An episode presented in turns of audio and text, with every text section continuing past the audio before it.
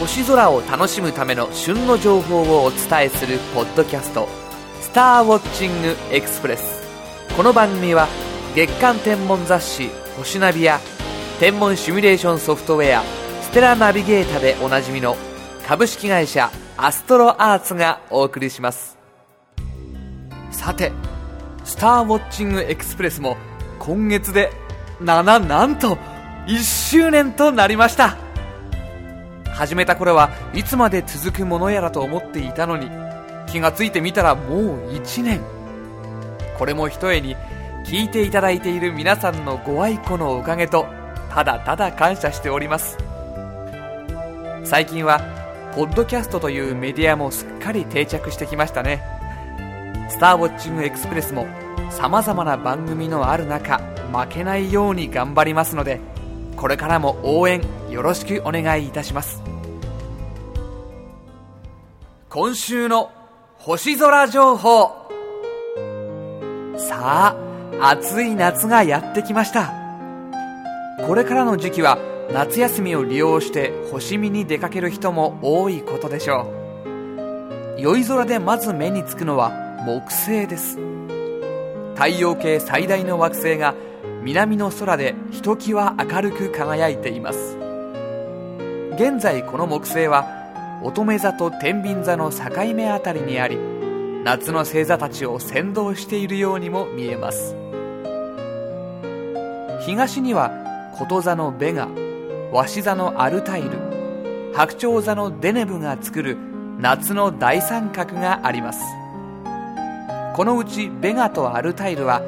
言わずと知れた七夕の織姫と彦星です。7月7日は過ぎてしまいましたが以前の「スターウォッチングエクスプレス」でもお伝えした通り今年の旧暦の七夕は7月31日です。伝統的な七夕の日に改めてこの2つの星を見てみたいところですね。旧暦の七夕の夜天の川を渡る月の船水先案内人の木星。夜空に橋を架ける夫婦星と七夕のお膳立ては十分。あとは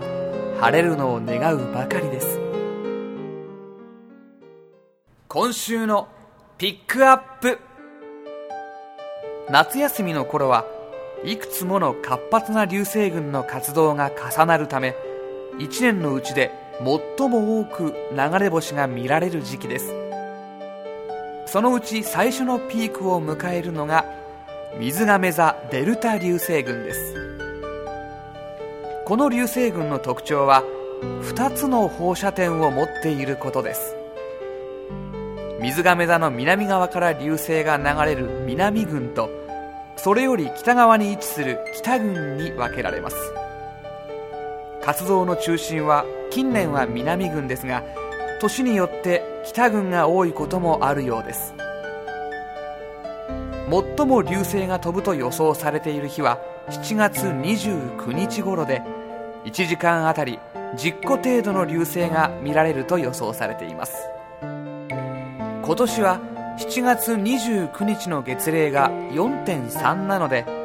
月明かりの影響も少なくまた水亀座が南東の空にかかる22時頃には月は沈み最高の条件で流星見物することができるでしょう。夏の流星群シーズンのスタートを飾るみずがめ座デルタ流星群。夏の流星花火見物もいよいよスタートです。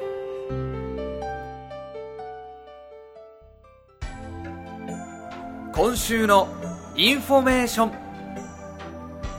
さて今年の夏も星のイベントが日本各地で盛りだくさんです。美しい星空を大きな望遠鏡で覗けるチャンスですのでぜひ出かけてみてください。アストロアーツも8月4日から6日のサマーホリデー in 原村星祭り19日から20日の富士山麓スターウォッチング。25日から27日の体内星祭りに参加しますのでぜひ皆さん来てくださいね。スターウォッチングエクスプレス聞いたよ？と声をかけていただいた方には何かプレゼントを差し上げることにしましょう。でもたくさんは用意できないのでなくなっちゃったらごめんなさい。夏のイベントについての詳細はアストロアーツホームページのパオナビをご覧ください。また月刊星ナビ8月号では夏こそ快適星空キャンプと題してオートキャンプ場での星見の極意を特集していますのでこちらもぜひご覧くださいね。さて今回の「スターウォッチングエクスプレス」はいかがでしたでしょうか？より詳しい星空を楽しむための情報はアストロアーツホームページ http コロンスラッシュスラッシュ www.astroarts.co.jp スラッシュをご覧くださいアストロアーツホームページには宇宙天文に関する情報をはじめソフトウェアや望遠鏡双眼鏡など星空を楽しむための様々な商品を購入できるオンラインショップもあります。